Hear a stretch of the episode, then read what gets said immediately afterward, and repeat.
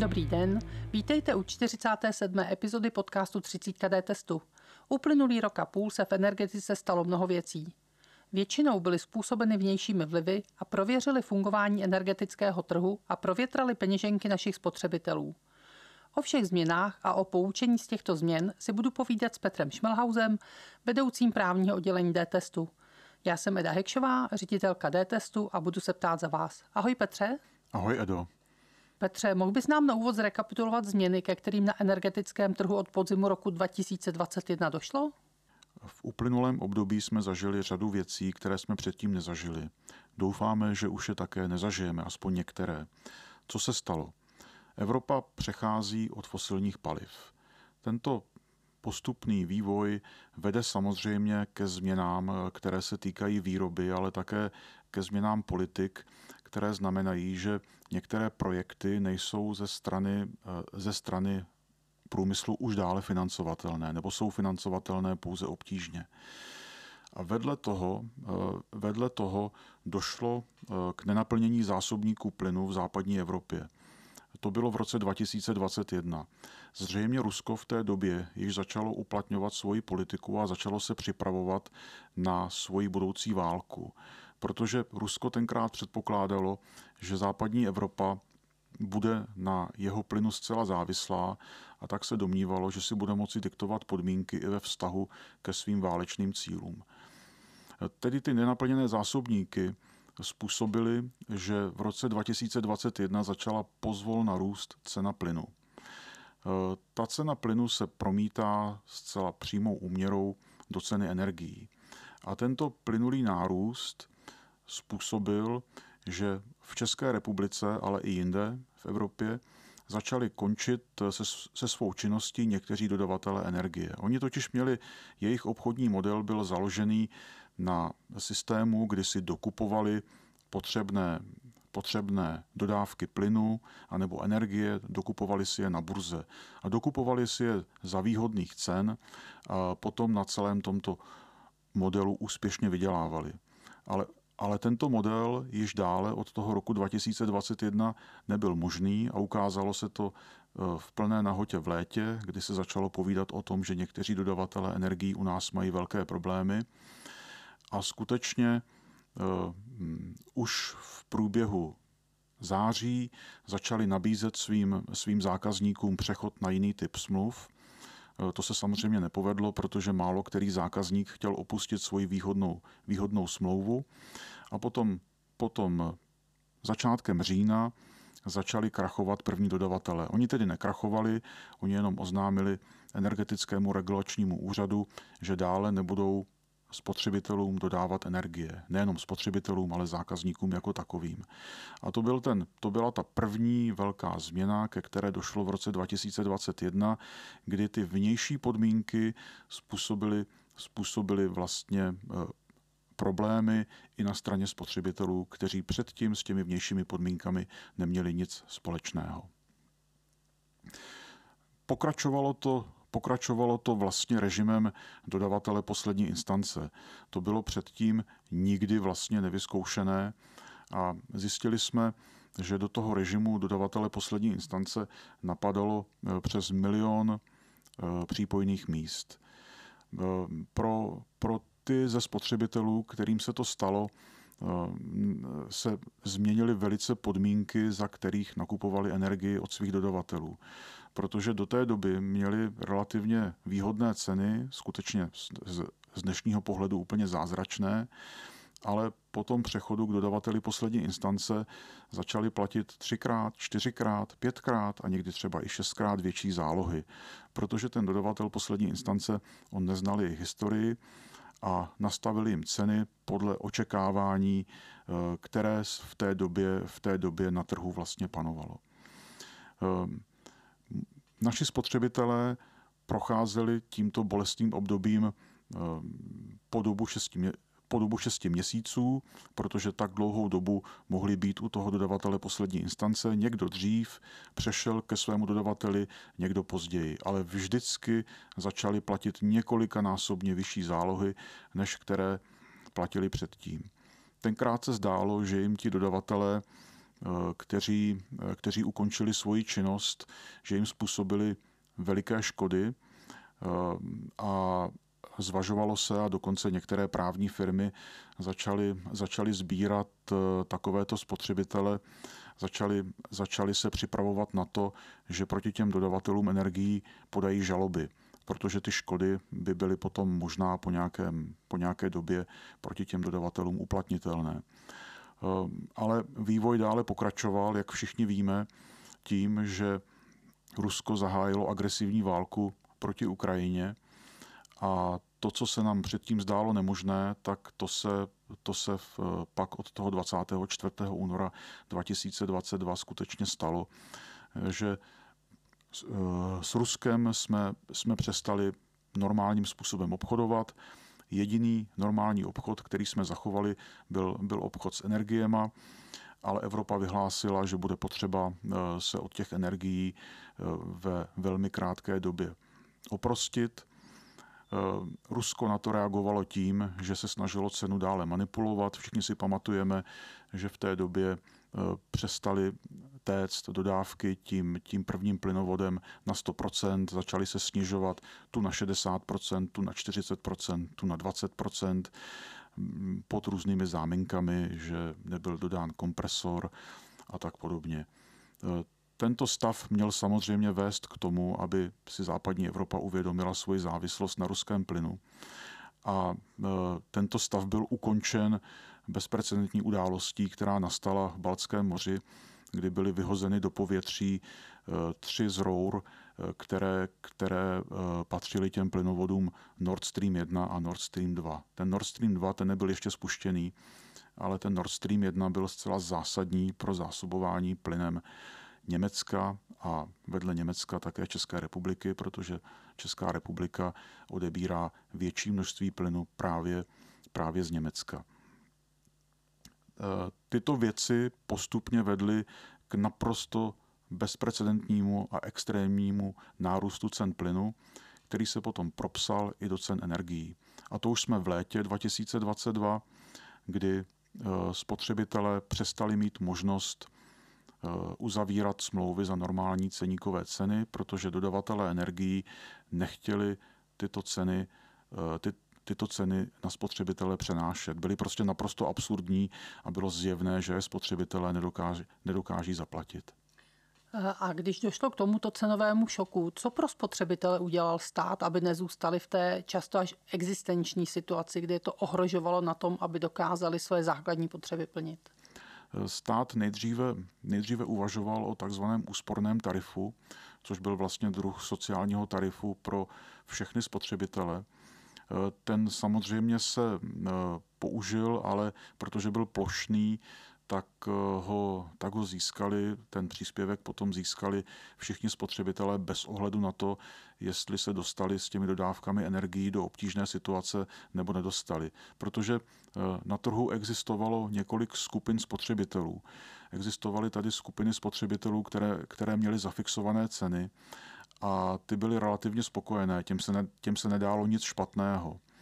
A pak tady byla skupina, skupina spotřebitelů, kteří přešli na konci roku 2021 nebo na počátku roku 2022 eh, od režimu DPI k novým dodavatelům, už za nové vysoké ceny. A pak tady byla ještě skupina spotřebitelů, kteří potřebovali z nějakých důvodů uzavřít smlouvu novou.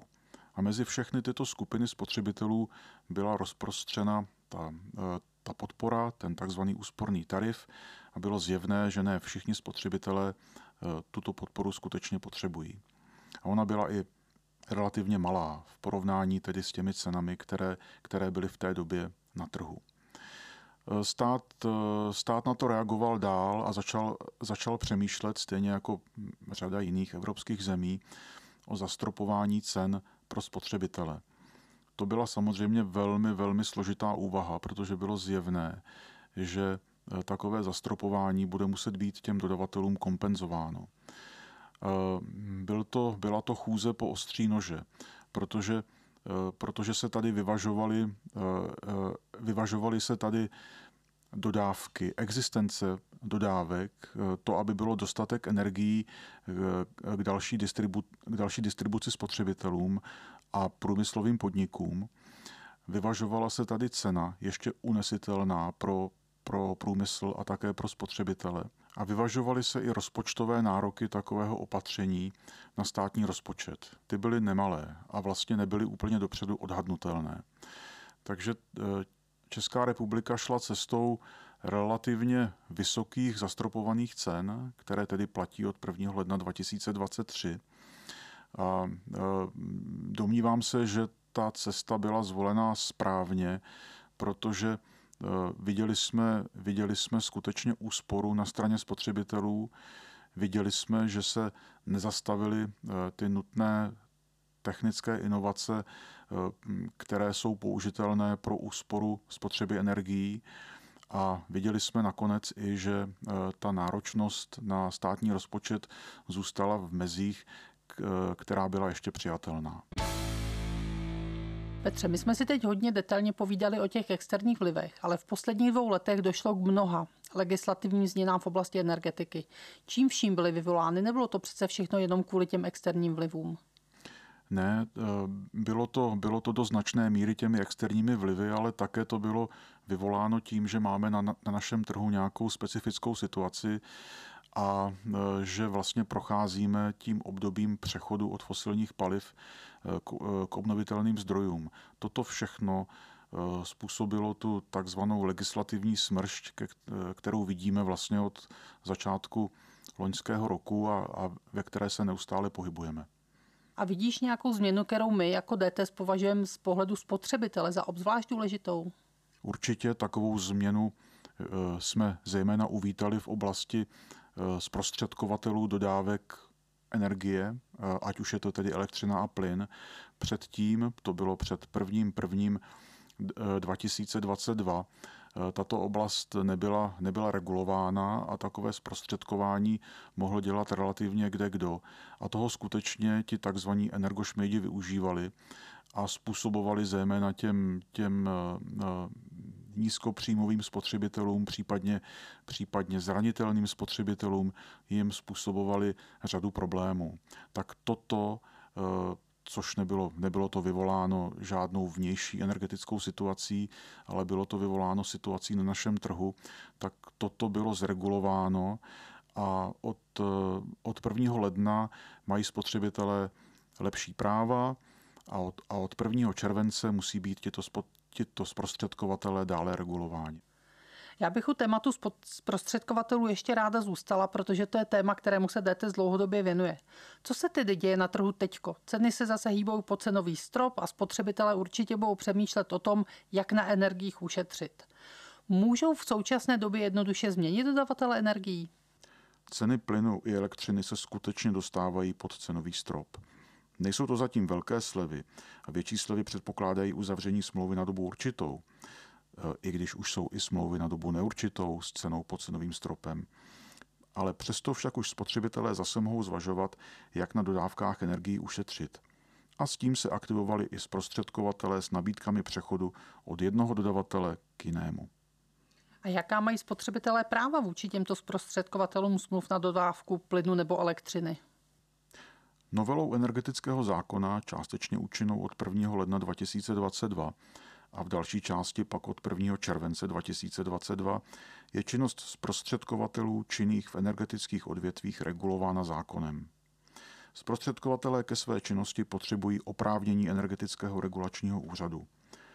K dnešnímu dni, pokud se podíváme, tak je v registru zprostředkovatelů u energetického regulačního úřadu uvedeno 644 fyzických i právnických osob. E, znamená to, že těch osob může být relativně více, protože právnická osoba bude mít zřejmě více zaměstnanců, tak e, je vidět, že ten trh existuje, protože pokud to zajímá několik set, e, set osob a možná několik tisíc vlastně osob, které tu činnost vlastně vykonávají, tak je vidět, že ten trh reálně existuje a že má pro, pro, pro tyto podnikatele reálný smysl. Každý zprostředkovatel je již od prvního kontaktu se spotřebitelem povinen ho informovat o skutečnosti, že s ním jedná jako zprostředkovatel. Zejména se musí prokázat osvědčením e, energetického regulačního úřadu. Musí spotřebiteli sdělit svoji totožnost, adresu sídla, identifikační číslo a registrační číslo. Pokud by se k tomu zprostředkovatel neměl, neměl by s ním spotřebitel vůbec jednat. Je totiž pravděpodobné, že nejde o registrovaného zprostředkovatele, ale o podvodníka. Registrovaný eh, zprostředkovatel je povinen provozovat svoji činnost poctivě a s odbornou péčí.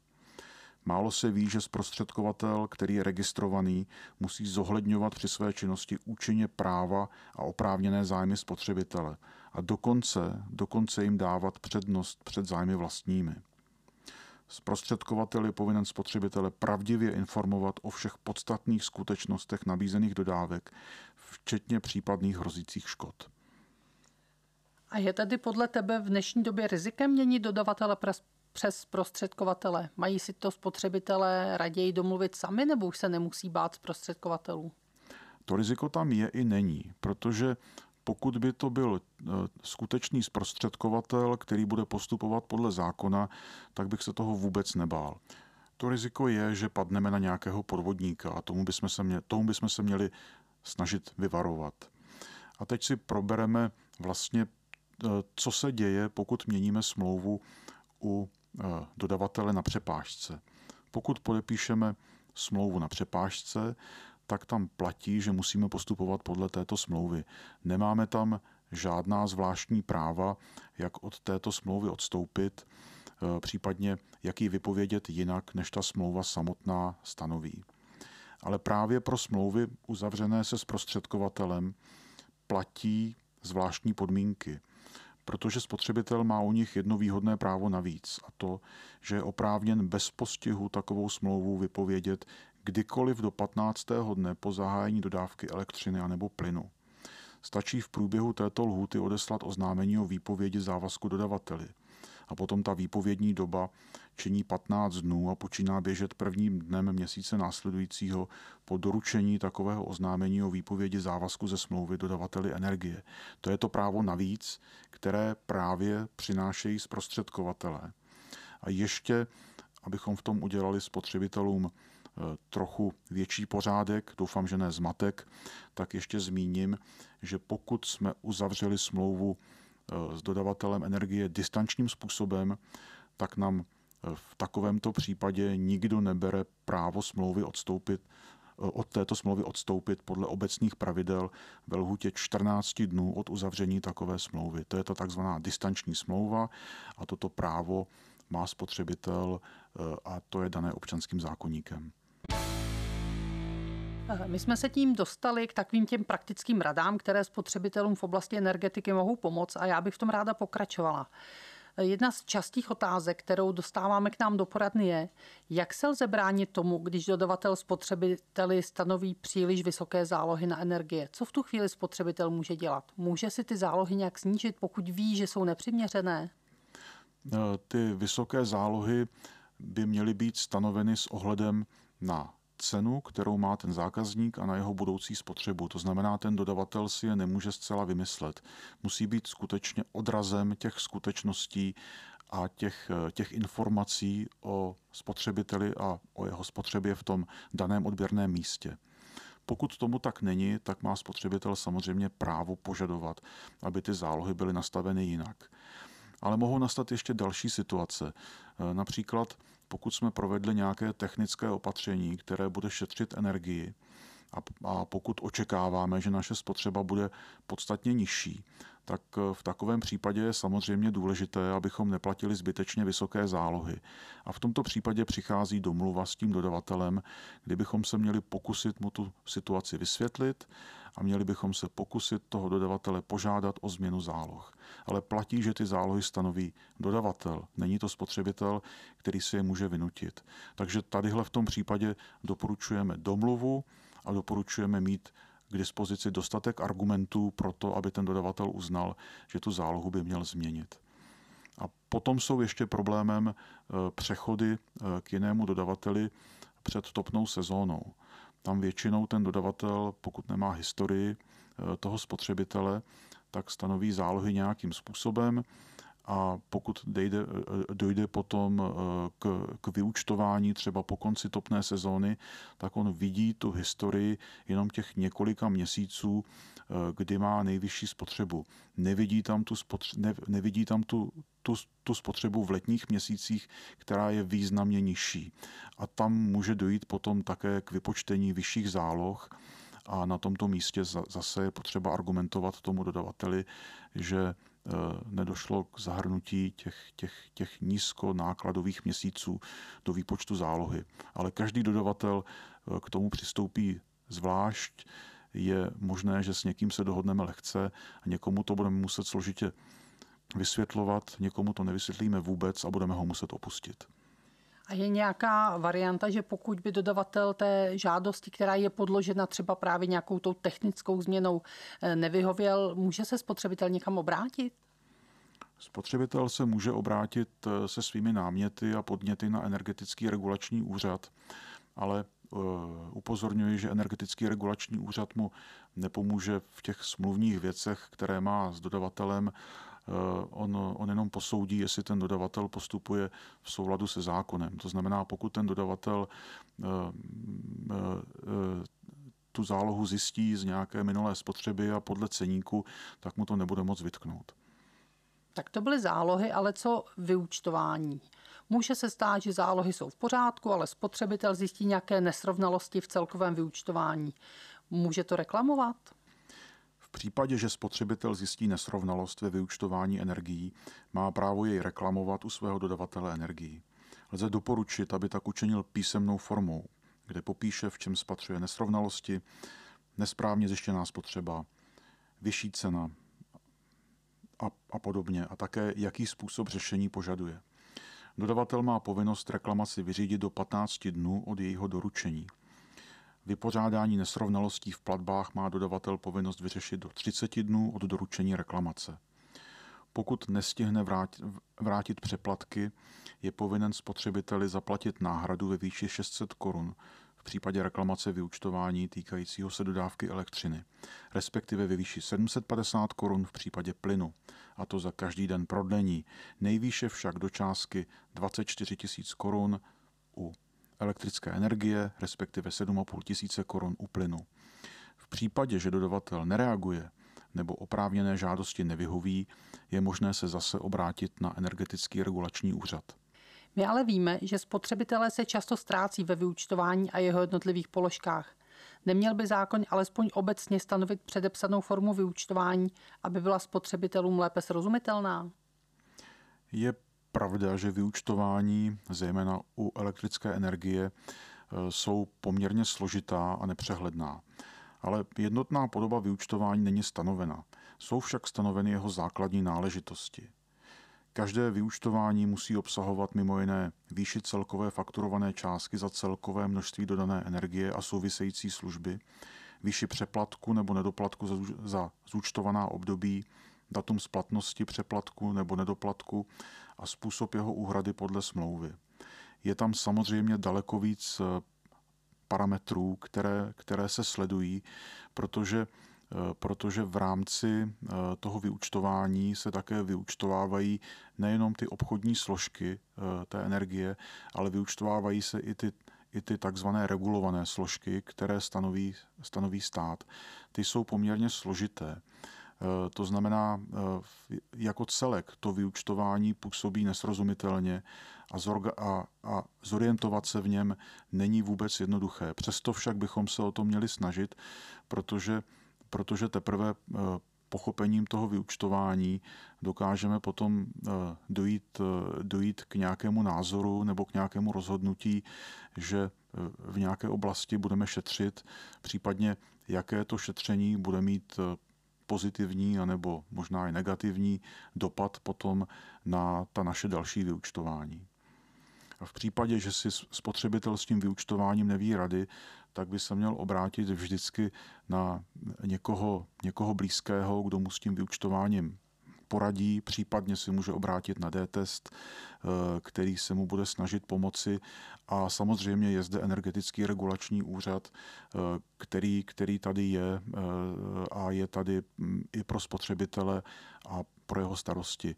Mimochodem na stránkách energetického regulačního úřadu tam jsou, tam jsou časté otázky a odpovědi a tam si spotřebitelé mohou najít řadu odpovědí na své otázky, které si teďka kladou. A řekni mi prosím ještě, jak je to s cenou. Může dodavatel jednostranně zvýšit cenu a jde se proti tomu nějak bránit? Eh, tady je potřeba upozornit na takzvané zafixované ceny, potom na smlouvy na dobu určitou a potom na změnu všeobecných podmínek. To jsou všechno věci, které se můžou změny ceny dotýkat. Pokud eh, ty všeobecné podmínky a ta smlouva samotná, to znamená, není tam zafixovaná cena, umožňují zvýšení ceny, potom dodavatel má právo cenu zvýšit. Ale zvýšili, zvýšili cenu, potom eh, má spotřebitel právo eh, takovouto smlouvu předčasně ukončit. To jsou práva, kterého, kterých nemůže ten dodavatel spotřebitele zbavit. V případě, že má zafixovanou cenu, tak dokonce nemůže dodavatel jednoduchým způsobem takovouto cenu upravovat. Měl by takovou cenu respektovat. Samozřejmě to zafixování ceny to může být jenom popis názvu toho produktu. Nemusí to být, nemusí to být skutečně zafixovaná cena, ale my eh, jako spotřebitelská organizace tvrdíme, že tam, kde se jmenuje produkt zafixo, eh, zafixovaná cena nebo tak nějak podobně, kde je toto použito, tak tam spotřebitel očekává, že taková cena bude po období, na které to je zafixováno, že bude neměná, bez ohledu na to, co je potom napsáno ve všeobecných podmínkách. A potom se nám ještě Potom se ještě setkáváme s dotazy, které se týkají smluv na dobu určitou. Tak tady upozorňuji, že ty smlouvy na dobu určitou nemusí mít vliv na zafixování ceny. Ta cena může být, být volná, nezafixovaná a dodavatel může mít právo ji měnit, anebo ta cena může být i po tu dobu určitou zafixovaná, ale nemá to, není to jakoby v přímé souvislosti s tou zafixovanou cenou. Takže Eh, neplést to, je vždycky potřeba se podívat do smlouvy, je potřeba se podívat na ceník a pokud ten ceník má vydržet do nějaké doby, a ať už pod tím názvem zafixovaná cena nebo, nebo zaručená cena do, tak eh, s takovou cenou hýbat nelze. Tak to byly ty praktické věci, se kterými se spotřebitel může běžně setkat. Ale co dalšího se na trhu dodávek elektřiny a plynu stalo? Eh, možná zajímavou a důležitou informací je, že eh, to, co bylo na podzim nebo začátkem podzimu jako jedinou možností, jak si uzavřít novou smlouvu na dodávky energií, a to byly ty takzvané smlouvy na spotové ceny, tak tyto smlouvy na spotové ceny teď lze uzavřít velmi obtížně, případně spíše vůbec ne, protože oni vyžadují určité technické předpoklady. To znamená, po, do, po dobu, po kterou jsou zastropované ceny, a to je tedy, eh, je to naplánováno na celý rok 2023, tak po tuto dobu nemůže spotřebitel uzavřít smlouvu na takzvanou spotovou cenu. A ten důvod je ten, že mm, ty spotové ceny se ukázaly na podzim jako velmi rizikové, eh, ne nadarmo také eh, velmi rychle bylo změnou zákona dovoleno spotřebiteli, aby takovou smlouvu během jednoho měsíce dokázal opustit, ale oni v sobě mají potenciál toho budoucího vývoje na trhu, protože, eh, protože pokud ty spotové ceny budou doplněny třeba naší samovýrobou energie, tak eh, v situacích, kdy bude energie dostatek, tak můžeme nakupovat, můžeme, můžeme mít energii za relativně výhodných podmínek za spotové ceny a v těch jiných případech si třeba můžeme tu energii použít eh, z našich baterií, které, které nám mezi tím nabije fotovoltaika, eh, anebo, anebo je nabijeme právě za ty, za, za, ty, za ty nízké spotové ceny. To znamená, v těch spotových cenách určitě nějaká budoucnost je, Není to produkt pro každého. Spotřebitelé by měli přesně vědět, co dělají. A Není to rozhodně pro zranitelné spotřebitele, eh, kteří se třeba velmi obtížně v té energetice dokážou vyznat. A připravil stát pro spotřebitele nějakou podporu? Vedle, vedle těchto změn souvisí vlastně s tou situací na trhu možnost udělat některá technická úsporná opatření a k tomu zde existuje fond, který se jmenuje Nová zelená úspora Light. Ten pojem Nová zelená nová zelená úsporám už byl znám vlastně v předchozím období, ale ta nová zelená úsporám light, eh, ta je určená právě pro nízkopříjmové spotřebitele, kteří si potřebují udělat nějakou drobnou úpravu a nemají na to dopředu vyhrazené peníze. Eh, došlo eh, k několika změnám zákona, energetického zákona a například je tam, je tam důležitá změna, že byly odstraněny byrokratické překážky pro instalaci fotovoltaických panelů o výkonu do 50 kW. Do stavebního zákona bylo prosazeno označení obnovitelných zdrojů jako veřejné infrastruktury. E, to znamená, že je možné je budovat i v nezastavěných územích bez výslovného uvedení v územním plánu, pokud to není v rozporu s ochranou přírody. A chystají se ještě další změny a ty, ty směřují do té takzvané komunitní energetiky, e, protože bude potřeba Eh, umožnit sdílení lokálně vyrobené elektřiny mezi domácnostmi, obcemi a místními firmami. To je, te, to je tedy to, co nás čeká v tom nejbližším období. A Petře, pokud by si si na závěr toho našeho dnešního povídání měl pro spotřebitele na energetickém trhu něco přát, co by to bylo? Já bych si přál, aby se projevila ta změna, kterou jsme zjistili v naší poradně eh, v loňském roce. A to bylo to, že se vlastně úplně úplně ztratili ti takzvaní energošmejdi. Ono to bylo dáno tím, že vlastně v tom minulém roce nebylo co nabízet, takže ten trh se sám reguloval právě těmi vysokými cenami. Zprostředkovatele jsou již regulováni a já bych si přál, aby přinášeli spotřebitelům skutečně jenom užitek, eh, tak jak to stanoví zákon. A tímto přáním se s vámi pro dnešek loučí Eda a Petr. Právě jste poslouchali podcast 30 D testu, ve kterém jste se dozvěděli, že pokud vás navštíví zprostředkovatel energií, musí se nově prokázat osvědčením energetické regulačního úřadu a sdělit vám svoji totožnost, adresu sídla, identifikační číslo a registrační číslo. Pokud by se k tomu neměl, vůbec s ním nejednejte, protože je pravděpodobné, že nejde o registrovaného zprostředkovatele, ale o podvodníka.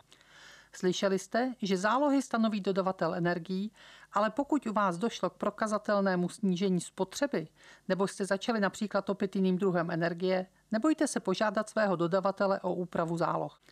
V případě, že zjistíte nesrovnalosti ve vyúčtování energií, máte právo je reklamovat u svého dodavatele energií. Pokud nereaguje nebo oprávněné žádosti nevyhoví, můžete se obrátit na energetický regulační úřad. Jestli i vy řešíte nějaký problém v oblasti energetiky a potřebujete pomoc, zavolejte nám kdykoliv ve všední den mezi 9. a 17. hodinou do naší spotřebitelské poradny na číslo 299 149 009, kde vám naši poradci zdarma poradí, a nebo nám napište do naší elektronické poradny. Nejčastější otázky a odpovědi také najdete na našem webu www.dtest.cz. Odkazy na ně i na poradnu vám opět dáme pod náš podcast. Pokud nám chcete něco vzkázat, kontaktujte nás na našem Facebooku nebo nám napište na e-mail dtest.cz. Příště se na vás těšíme na stejném místě za 14 dní a budeme si povídat o tom, jak správně vybrat kuchyňský robot nebo mixér.